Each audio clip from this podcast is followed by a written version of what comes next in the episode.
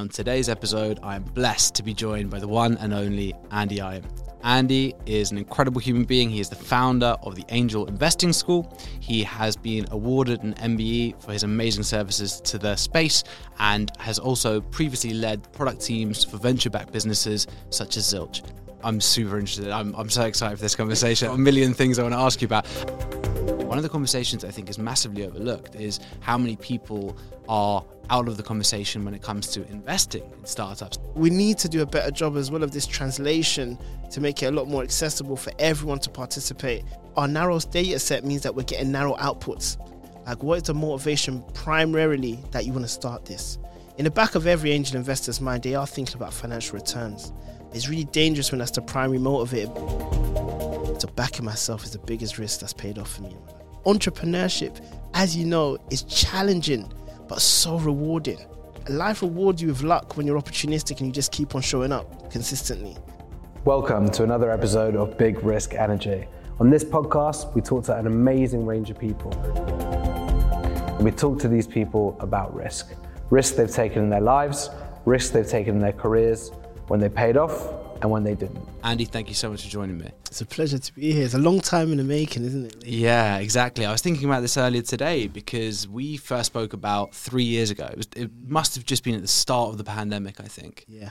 Um, and I don't know how we met, but but we. I think it was definitely an introduction, but who I'm not even. Sure yeah, yeah. Do you know what? It's such a shame with things like that, you know, because we've had so many amazing conversations, and the people who make it happen, I always just forget. like, who was that? I don't know.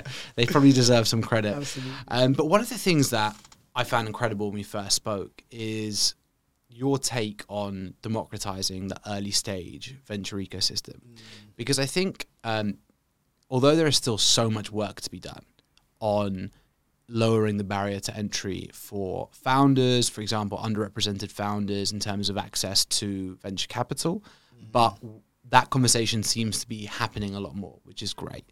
Um, one of the areas which I think is is massively overlooked, and especially previously to, to you starting AIS, one of the conversations I think is massively overlooked is how many people are out of the conversation when it comes to investing in startups and accessing the ecosystem that way.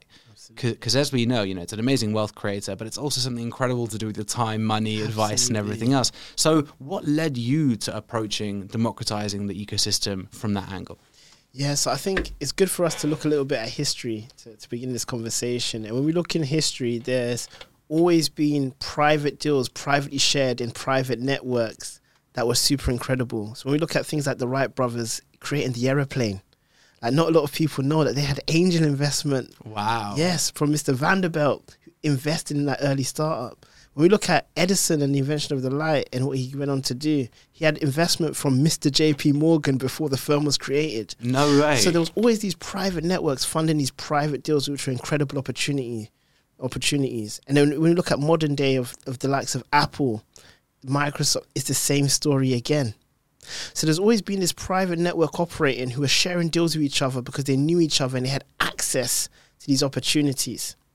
And then if we layer on top of that, the other barriers that are stopping people from really accessing the space is regulation, right? So in the US, the SEC, the Securities Exchange Commission, says mm-hmm. that in order to invest in these privately held companies, you need to earn at least $200,000 a year or $300,000 combined with your spouse.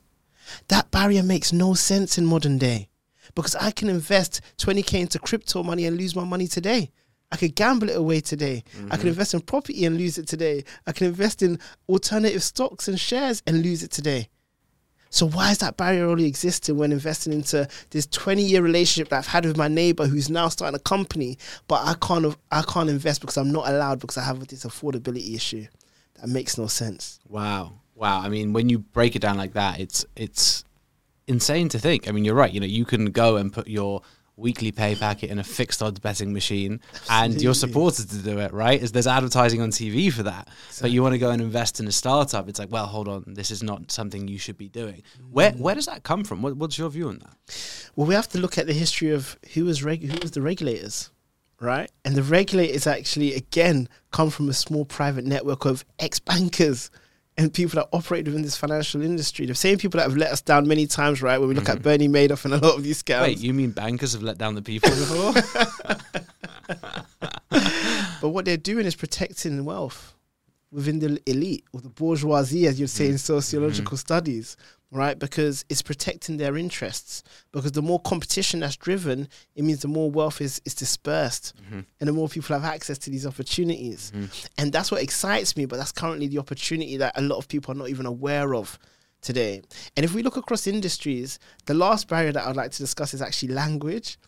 Like if we look at the medical industry and be, becoming a doctor or becoming a lawyer, the same is true in the financial services industry. Mm-hmm. There's so much jargon that makes it really scary and hard, difficult to access. When a lot of the times it's just marketing and it's really simple terms for what these people are describing. So when we look even in tech, there's things like MVPs and NDAs, but then when you get on the surface, you're like, wait, MVP, you're just talking about a minimal viable product, which is really just the first version of your product that you're releasing to the market. Why don't you just say that?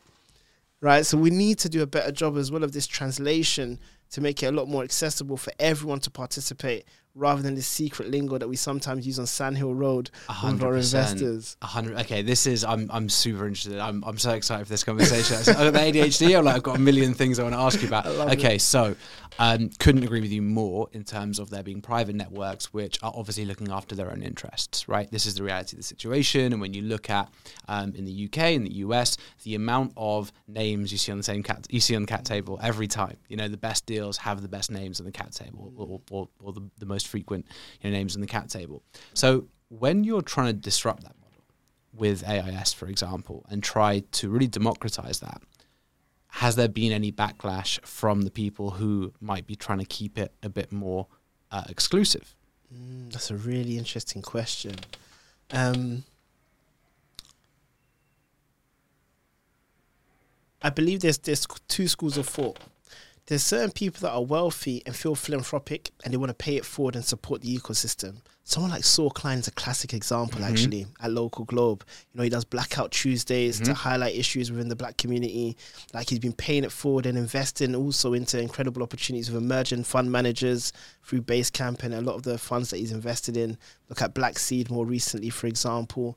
But there's another school of thought where it's, you know, like people people like that are not qualified to do this you know? And what they fail to realize is that when we look at the data there's no correlation behind your background or your wealth with with with returns. Really? yeah. A lot of the the poor funds that are underperforming the poor funds that don't return whether in private equity or in venture capital yeah, they're wealthy individuals running those firms. It wasn't nothing to do with their wealth. You know, even when we look at the backgrounds of sometimes people talk about operator VCs, like some of the most best performing VCs, like Michael, what's his surname at, at Sequoia, was a journalist, Mm, yeah, historian, humanitarian. You know, and actually, that's a skill set that I think we underrate in this space. Because as a humanitarian, and I was a humanitarian as well, I took sociology, psychology, history, theology growing up but you learn actually how to really decipher the critical analysis of the for and against for an argument. You mm-hmm. learn how to make decision making through taking various data points and stories into account before making an informed decision. That's actually the same kind of decision you're doing when you're actually meeting a founder, trying to figure out if there's chemistry and whether we're value aligned before betting on that that that untapped potential of what they they promise or want to do in terms of their ambition. That's that's really really fascinating. And where does that then leave an industry which seems to be going more down the route of utilizing data and even now some VCs utilizing machine learning to validate the like possible success of deals mm-hmm. and does that then create lots of problems in terms of removing the humanity and seeing past what the background might be saying It's a great question. This is actually more of a conversation than a question. That's how good that question is, right? The truth is, it's so flawed to rely on just data and AI in this space for two reasons. One, AI relies on the inputs and what data you feed into it. But historically, the data set has been very narrow because we've only been funding certain types of entrepreneurs. You know, a lot of white middle class entrepreneurs from certain circles in Stanford or Cambridge or McKinsey X or Goldman Sachs X. So therefore, our narrow data set means that we're getting narrow outputs. So if we're making decisions on those outputs, we're actually missing out on outliers and opportunities that other VCs are not looking at you know, by its nature as venture capital, we should be investing in outlier opportunities. So we should be casting the net as wide as possible in order to find those opportunities that others are not necessarily looking at so we can get outsized returns that others are not going to be able to capture. It's actually a competitive advantage to cast the net wider and to look further and to unturn rocks that others are not looking at. And and that's what some new age investors are failing to realize by trying to just go with the trend of what they're hearing in media or what they're reading on TechCrunch instead of really doing the, the critical analysis to think, how can I differentiate? How can I get on the ground and meet entrepreneurs and find those opportunities that others are overlooking? That's where the opportunities exist. Yes, I, it's exactly it. And this is why, you know, venture investing is not investing in an index tracker fund because you can't go with the Love that. norm. You have to look at what's going to be the fund return and achieve the most insane Absolutely. return, and that's not going to be following the norm. And that's why I think there is so much. Um, you know, drive towards that like contrarian investing. Like, what's your worldview? Like, how do you see things and make decisions off of that, which you totally lose when you're looking at things, um, you know, just in a, a data-led way. Do you know what's really fascinating about that nowadays as well is that every VC is really struggling to differentiate now. Because before it used to be, oh, we add value beyond the capital, or we make introductions for you. But when everyone starts doing that and marketing that, how do you truly differentiate yourself? And the truth is, it comes down again to customer feedback. What are founders saying about you? Why are founders willing to introduce you to other awesome founders in their network based on their relationship with you? They're not introducing you based on data. They're not introducing you based on your system. They're introducing you based on a personal relationship and the impact that you've had on that personal relationship. So we cannot replace that. That's irreplaceable. And that's actually the core composite that leads you to getting the introduction to other incredible founders. And this is why angel investing is so unique and, and, and so incredible an opportunity. Because regardless if I invest £1,000 or £50,000, I've got an opportunity to form a really unique relationship with this founder, to go on an incredible journey and to add value at an early stage. And there's this, I guess, um, vulnerability that a founder feels that they can have with an angel who they know is not going to lead their next round, Yes. who they know is not a VC investor. So I can share some of those difficult questions like, how do I pay myself? I'm having issues with my co-founder currently. You know, the metrics are trending downwards. I know that you used to work in product, Andy. What's your thoughts on this? You know, I'm thinking about going to the US to raise because it's really difficult in Europe in this current climate. A lot of my more traditional VC investors are telling me not to. What do you think? I love when I can be helpful in those situations. Usually, it's just an ear to listen, Yeah. but also as someone to provide a different point, differentiated point of view. Yes, absolutely. And I, you know, speaking from ex- um, fro- from experience in this on, on so many occasions, it's never your biggest ticket investors who are your sounding board because you just have a different relationship with them, right? Because you know you're going back to raise, and, and then you know it's a bit of a uh, a bit of a show, not a show, but you know you're putting your best foot forward. You need to have people on your cap table who are aligned, who want to support and want to be on that journey fundamentally. Absolutely. And actually, when they've invested less money, it's easier for them to to see it that way. And, and they have that feeling like, I want to show that I can add more value than the size of my ticket. Yes. And for a lot of them, they haven't got a big portfolio, so they can concentrate their support on the few that they're supporting. Whereas sometimes with a larger investor or a super angel or a VC, actually they've got a portfolio to manage. How are they going to balance their time in terms of who they're going to invest in? Is it that struggling founder that needs help? Is it that founder that's performing really well and could be the fund returner? And that's that juxtaposition that they have to deal with. Whereas as an angel, it's so early, actually, you don't really even know what those outcomes are. There is no data points on performance yet. It's so early that actually you're just trying to be be helpful. Yeah, that's that's really really interesting. When you're speaking to new investors as part of AIS, where is the entry point for them in terms of you know they've they've heard of angel investing, they've obviously got a bit of an interest in it, but this is obviously such a complex and deep subject. Mm. It could be quite daunting to a lot of people. So where where how do you help them open their eyes to that? Like, what's your starting point? Because there's there's so many different angles that you can go in. on. Yeah, it's a great question. And I think Simon Sinek's golden circles is pivotal here around starting with why. Like, what is the motivation primarily that you want to start this? In the back of every angel investor's mind, they are thinking about financial returns. But it's really dangerous when that's the primary motivator because angel investor might be the worst way for you to make money. It's one of the quickest ways for you to lose your money. Certainly one of the most stressful as well. Yeah, absolutely. but actually, if you start with the right mentality in terms of your mindset that, you know, these are high risk startups, they're more likely to fail, it then opens up a beautiful conversation around, okay, so given that truth, what else can I get from this journey?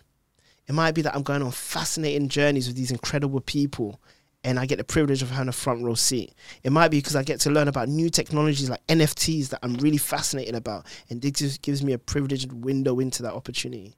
It might be that I want to learn about business building, and actually, one of the best ways is for me to participate in that learning instead of doing an MBA mm. by angel investing into this startup. It could be numerous reasons that you primarily want to get started, but it starts with that investment into yourself and understanding what is your primary motivator. Because you're going to stay true to that when making your investment decisions and crafting your, your thesis around what you say yes and no to. So, for example, I meet founder um, investors that sometimes say that they want to really back female founders it sickens them the lack of investment going to female founders. So that becomes their primary motivator, and if you like, the start of their investment thesis. Mm. Guess what? There's this all male team that's raising. That's a no from them. There's no point wasting your time or their time. So it starts to dictate actually what you're going to pay attention to. From there, it's all about educating these new investors to let them know, you know, common mistakes that angels make when when getting too passionate and excited about doing deals. Mm-hmm. A great one and an example is often investing more than they can afford to lose. Mm-hmm. Oh, I shouldn't have invested 15k in that first ticket. I thought the minimum ticket size was 15k, so that's why I did it. Actually, no, I spoke to the founder and I've been helpful to the founder, and they allowed me to invest 2k, but to set up an SPV mm-hmm. so that I can bring others into the deal. Andy, what's an SPV? Great, let's have that conversation. So that education is actually so important because if I can learn with the angel investing school, for example, for five hundred pounds or however much it costs the membership, it's a lot cheaper than losing out on 15k to learn that lesson. So that's the reframing and try and help these investors to understand when getting started that actually, if you can learn to invest alongside others and have a community, you're no longer making isolated decisions yourself, but you're leaning on the intelligence of the team and the community. And that's going to help you make more informed decisions. And that's why I'm such a big advocate actually of angel syndicate groups. Because mm-hmm. it allows you to invest with more experienced investors and often for a smaller ticket size as yes. well. So you can participate in the learning whilst learning with others that have been on the road already. Yes. And it's really, really um, fascinating, especially when you mention SPVs, because um, you know you've you've been in this ecosystem for a long time as well. And you know when I, I founded my first business in 2013, the amount of tooling that's now available for founders and investors to make these things happen just weren't there in the same way. Like creating an SPV was such a nightmare back in 2013. Now, 10 years ago, 10 years, getting old, 10 years down the line, it's so easy to do that. And it really has changed a lot of accessibility there on, on both sides of the equation. And um, I've found now that uh, although between selling real sport and starting connected, I was able to focus on angel investing pretty much full time. Now that I'm, I'm working full time on Connected again, uh, joining syndicates, which is something I never did before. It's part of one called Ground Floor Ventures, made some amazing investments through that. Um, I have such a new respect for that that I didn't previously. And the mix of that tooling and, and the amount of um, increased interest have, have brought so many more people to the table. Yeah, and there's two things to touch on based on what you shared.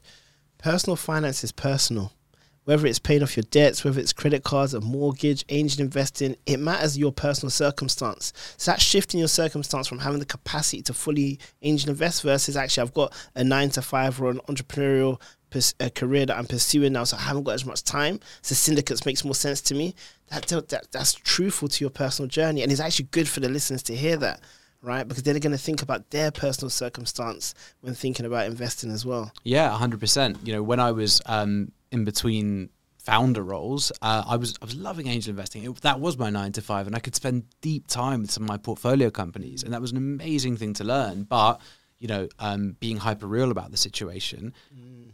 It's so important to do your due diligence, especially Absolutely. if you're going to be investing larger tickets. Absolutely. And when my time went down to zero, it's harder for you to do that. Hundred percent. It was like, well, I'm not going to just make some of the mistakes I made the first time around and just invest because I'm like, yeah, yeah, let's just do it and think, okay, look, I don't have the time to do the DD that I usually would, so let's let's get you know, and you can incentivize a syndicate lead to do that DD with upside, whatever it might be, but that's going to be a much safer way of doing it. Mm, and two minutes ago, you touched on technology.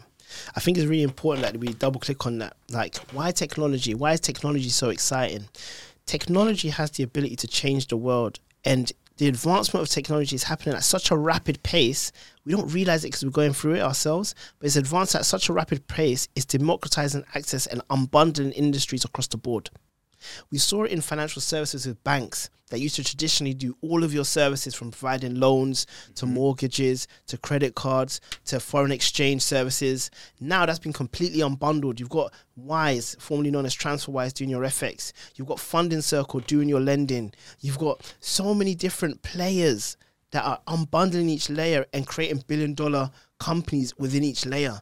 That's so exciting you know and and and and we see that across industries look at how much we talk about direct to consumer startups and e-commerce rather than i have to go and list my my my my my my product in a Tesco or in Mm-hmm. a big retailer. You know, so it's democratizing opportunities across the board and it's creating new careers and new employment opportunities and new ways to generate value across the world. And that's what most excites me about entrepreneurship. Entrepreneurs should be able to come from everywhere, but today they can't Mm. because not all of them have access to opportunity. Even when we think about funding, location risk is still a big issue. Mm. Like if I'm based in Bangalore or in Accra, Ghana, it's really hard for me to raise locally from angels and VC investors because of the ecosystem. And despite COVID and Zoom and the advancements in remote technology, the real reality is a lot of investors still like to drive to their investments. Mm. They're not investing as internationally as people think they are. Yeah. And we, we need to address these things over time to make it more accessible to invest everywhere. Now, when we look at the spider web of regulation that is state based in the US, that is country based here in Europe and Africa, actually it makes it even more challenging to consider actually how you invest internationally. But when you think about investing into stocks and shares, I can invest into Microsoft quite easily, even though it's a US based company. I can invest into an index fund quite easily, Yeah. even if I don't fully understand what I'm doing with ISAs and tax wrappers. How can we democratize the private space to make it more accessible in that way? Yeah, I mean it's it's beautifully put as ever, and it's it's such an important one because you do really feel like um, if we could get more people that understanding that education, that's obviously what you're so passionate about as well. There is the opportunity to give wealth creation, opportunities to build amazing new technology, and, and looking at some of the applications of technologies in developing countries, the impact it has there versus any of the impact it can have here is, is incredible. You know, some of the infrastructure plays that I've been reading about, logistic plays, you know, it's just amazing to see what technology can do to help advance, um, you know, developing developing nations, which I think is amazing. And the more that the is it, it's an interesting one. How much is regulation? How much is appetite? How much is awareness? Yeah, it's a great question. And and partly government. Mm. Governments, right? In the UK, we have this amazing tax incentive with the SEIS and EIS Yes. schemes to incentivize and promote investing into early stage entrepreneurs. That's an advantage. It's not a strategic uh, a strategic reason why I should invest, but it's a benefit that I can gain from investing here in the UK. Like that spurs on investment into the ecosystem as well.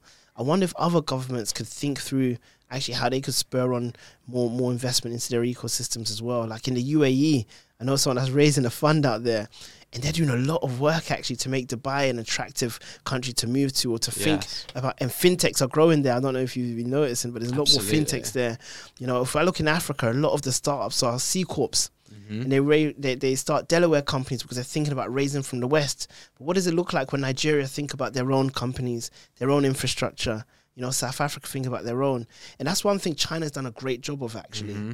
Like a lot of people hated the journey that they went on, but in doing so, they've created so much wealth through natural startups that they've actually grown like Alibaba rather than adopting an Amazon Yes. right? And for all the stick they've got, actually, the wealth creation is created and the wave it's created in terms of entrepreneurship has led to the likes of TikTok being a global company, Yes. even though it was a Chinese company. Yeah. It's an incredible journey that they've been on. I think of Korea in the same way, actually, and how it's exported the globalization of things like K-pop Yes. and K movies. Mm-hmm. Like Korea's this tiny nation and that GDP back in the 1950s was so poor. They've gone on an incredible journey, and these are what we. This is the kind of case studies we need to understand to understand how do we set up thriving ecosystems around industries in our countries and in our lo- local locations. Like in the UK, for all of the benefits that we do have, it's very London centric. Mm-hmm. What does it look like actually to do deals in Bristol, in Manchester, in Leeds, in the southwest? How do we build up those other ecosystems? How can I even spread awareness about connected out in those regions and do events? Like that's the thing that really excites me about opportunity and democratizing access to it. Wow. I mean, you're so right. When you break it down, even on the UK level, I saw a, uh, an infographic the other day talking about flows of investments in the UK, and it was like 85%, you know, London Southwest. Crazy. And you know, I, I've been to Manchester and I've spoken to founders there, and it's like, yeah, it's a really thriving ecosystem here. It's you know, it's it's it's quite rudimentary in some places, but it's it's got a lot of appetite and a lot of people building cool stuff. But the investment just isn't there. Mm. You know, the the ability to to bring a lot of that into reality without moving to London, for example, very very difficult. So I think there's there's yeah, so much work to be done globally, a lot of work to be done at home as well. Still, um, okay, I wanna I wanna jump into uh, questions that I ask everyone. Sure. Not quick fire or anything, but I'm fascinated to get your answers. So, the first question I have for you is, what are you proudest of? That's a great question. Um, believing in myself and backing myself. It sounds so basic, but I think, like, I grew up in working class environments, Tottenham, North London, and for a long time, I was painting a reality of what it means to be valued based on the perception of others, what it means to operate in a professional environment based on the perception of others. And it's only when I said to myself that I'm going to be 100% truly my most authentic self and add value in the way that I know how that I had an exponential difference to my life and to my career. And it, it started from backing myself. And I didn't realize I wasn't truly backing myself until I started backing myself. Like I'm uniquely placed to solve this problem in, in with the angel investing school. Like, like I know coming onto this podcast, I can add value and have conversations because I know how unique my perspective is. So backing myself is the biggest risk that's paid off for me in my life. Amazing. And when when did that happen? You know, what, what was it? Was it something which happened gradually, or was it like one moment was like I need to make you know the most of this? Like, how, how, what's the journey behind it?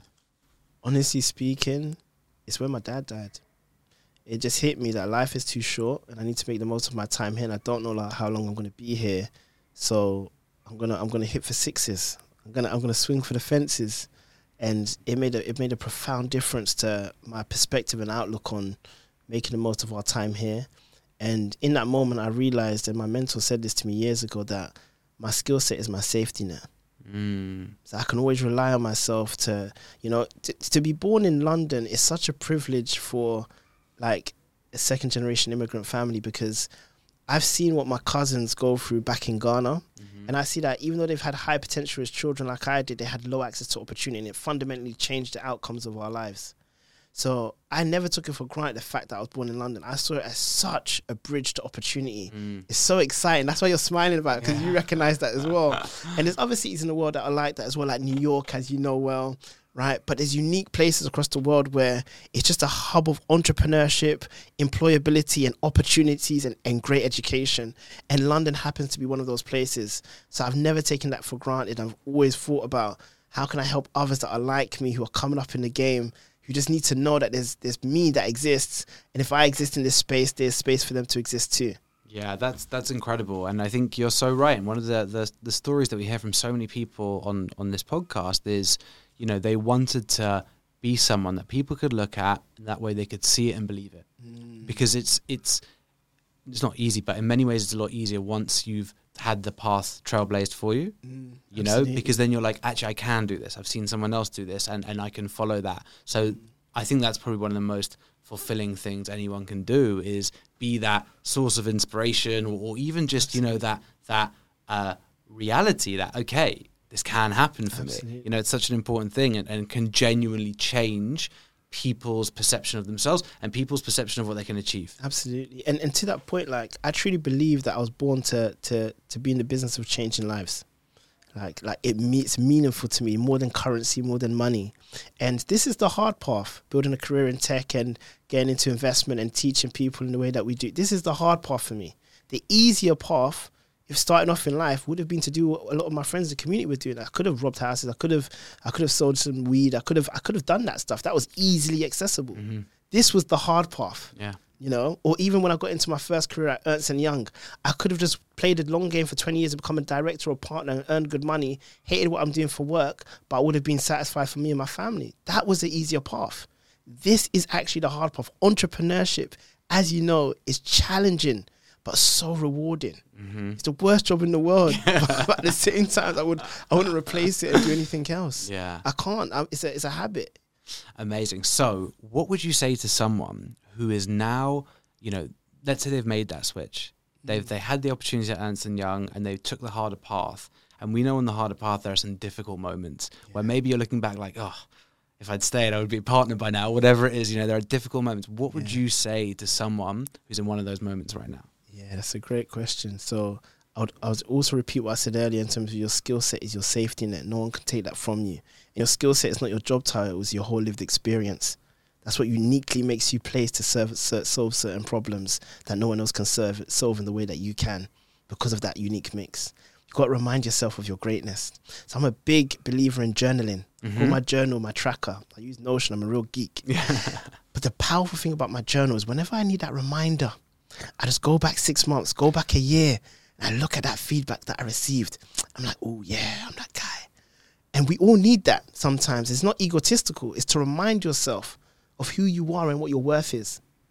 We can't rely on our memories alone for that. Yes. So we need these kind of things like a tracker or like a journal so that we can keep track of the journey as we continue to fit, to to feed our curiosity and see where life is taking us. And I love that about journaling. Yeah, it's, it's so funny you say that. I I've been keeping. Uh, do you know? I've never thought about it as a journal before until you just mentioned how you use it. But I've kept. I've got a, a Word doc on my laptop because that's that's, That's despite despite someone who's a, a, tech entrepreneur, I'm still using a Word doc. Not, I haven't even got onto Notion, Notion yet. I've had this Word doc open um, since June 2015 Wow. and literally daily to do list. And if I'm ever in one of those tough moments, I'll look back like three years ago today. Where was I? What was I doing? Where was I then? And how far have I come Mm. since that moment? Having these, it's undeniable proof, Yes. right? It's you've got to have the self belief. It's so important. But what can you do in the moments when you're questioning that self belief? Is look back at the undeniable proof, like you said. This is the feedback you got, whatever it is. So it's like, okay, I'm not feeling good today, but yeah, I am that person. Yeah. It's exactly what you said, and uh, I think it's so important. Like, do you know, it's really humbling. I know I'm probably going over time. No, no, no, no, I'm not loving at this all, not at all. conversation. Yeah, yeah, me too, yeah. too.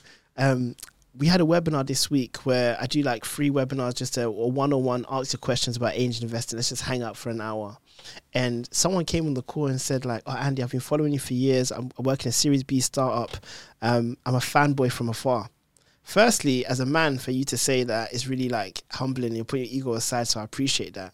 But secondly, that's a feedback loop for me. Yeah, look, he saw me in the space. I've helped him by by by being signal in a sea full of noise, and actually, he's having a really good career in a Series B startup. That's incredible. I love that. That's why the MBE was meaningful for me because it allowed me to amplify who I am and my story, so others know that there's representation in this space and they belong to. I love that. So tell me about the MBE journey, because that I feel like that's um, you know something which so few people get to have, and it would be a shame to not you know actually tell us about the reality of that. How did that feel? you know what? One thing I'm at peace with is that there's many paths that lead to the ocean. There's many different streams, and I'm not in control of what stream I go down. And I think that's something I love about life is that I believe ultimately in a creator and a God, and in things that are outside of your control. I have no clue who nominated me for the MBE. I have no clue who gave references. I received an email that I thought was spam from the government. Luckily, I opened it and then just put it to the spam folder. And it was to receive an MBE for my contributions to the diversity and, and, and inclusion in the technology sector. And it was a blessing. But I didn't I didn't put any effort into getting that. I didn't write an application. I don't know who did. And life rewards you with luck when you're opportunistic and you just keep on showing up consistently. And and that's an example of that. You know, and since then actually some of my friends have gone on to get to receive MBEs as well. And I'm like, I'd never even heard, hardly heard of an MBE before. And now my friend Mandy's got an MBE, my friend Denise's got an MBE who I've worked with.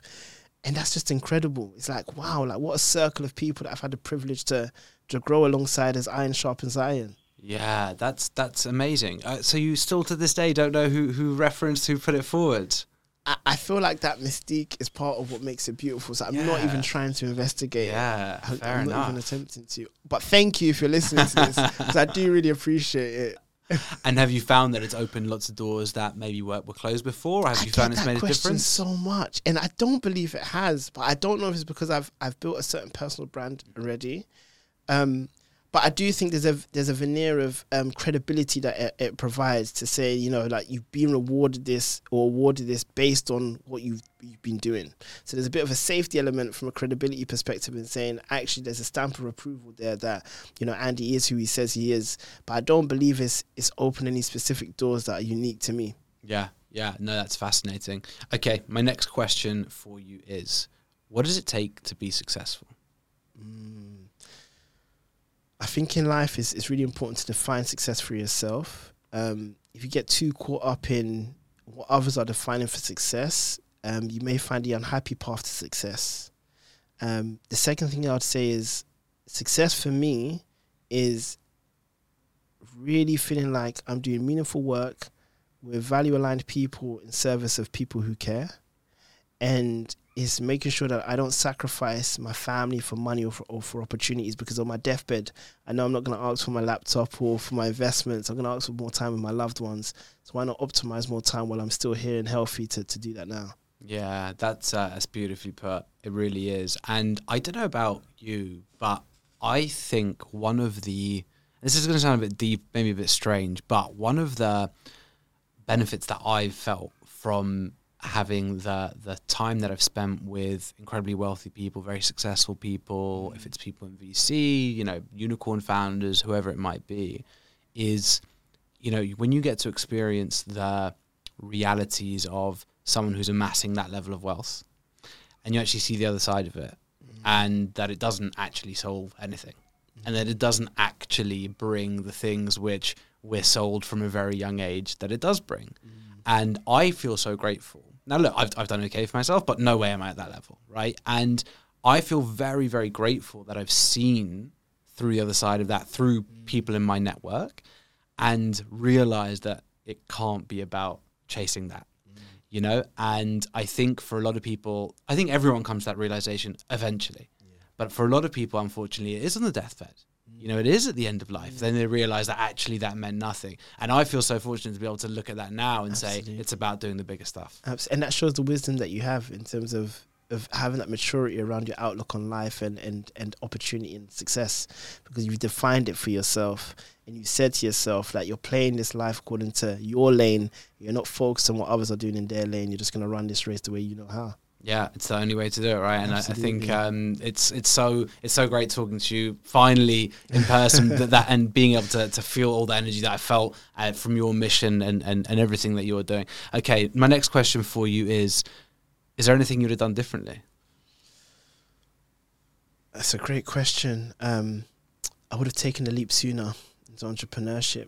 I felt like um, at the time, um, the way the story goes is uh, I got a job at Ernst and Young. I went into that graduate career, and outside of working the evenings and weekends, I was working on Mixtape Madness with my brother and a few friends, and my brother still runs it today with, with those friends.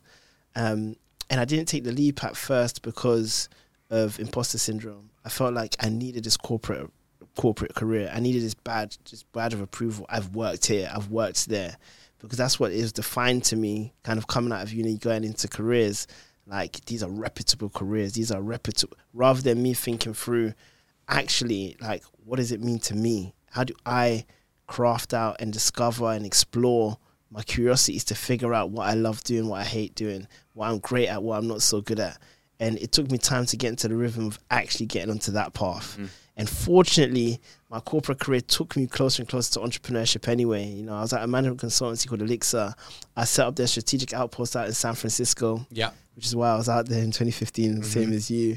Um, and again, I was working with like Andreessen Horowitz, Greylock Partners, Sequoia, Lightspeed Ventures. So again, different paths can lead you to the stream, right? And that was my path for really getting exposed and almost like a fast track MBA into venture capitalism and entrepreneurship. So I came back to London and then built my products career, and then went into into venture capital with Backstage Capital, and then uh, angel investing school now. But I was always doing something entrepreneurial on the side. I, I can't help it. I, I, you know, I think a lot of us are like that, right? It's like we got to be doing something entrepreneurial. If, if our work doesn't give that to us, we've got to figure out to do a way to do it in the evenings and weekends. Yeah, of course, of course. And again, that goes back to the conversation we are having previously. That's why there is so much value to these uh, bigger corporates for like AIS, for example, where you can help people get that additional thing which they're looking for. Because as you said, if it's not being satisfied by work, they're going to be looking elsewhere for it. And you know, to that point, actually, like there's an African proverb that says that it takes a village to raise a child. Mm-hmm. And when I was growing up, it genuinely felt like that. Like my neighbors, I was calling them aunties and uncles. I must have been a teenager before I realized they're not blood related to me. and there's so many people right now in corporates who feel isolated and are looking for for community. Yeah. They're looking for a sense of belonging outside of their job that, that really links with their intrinsic motivations. And I get so excited when we connect on that level with people, where people feel like we're in a value aligned community with people that get it and want to talk about things like generational wealth, mm. you know, and economic empowerment and making a difference by investing back into our community. I love that conversation, and my community loves that conversation. I've been really fortunate that we've been attracting that type of person to the AIS, and that's what the community's been based off. Amazing. Amazing, really, really incredible stuff.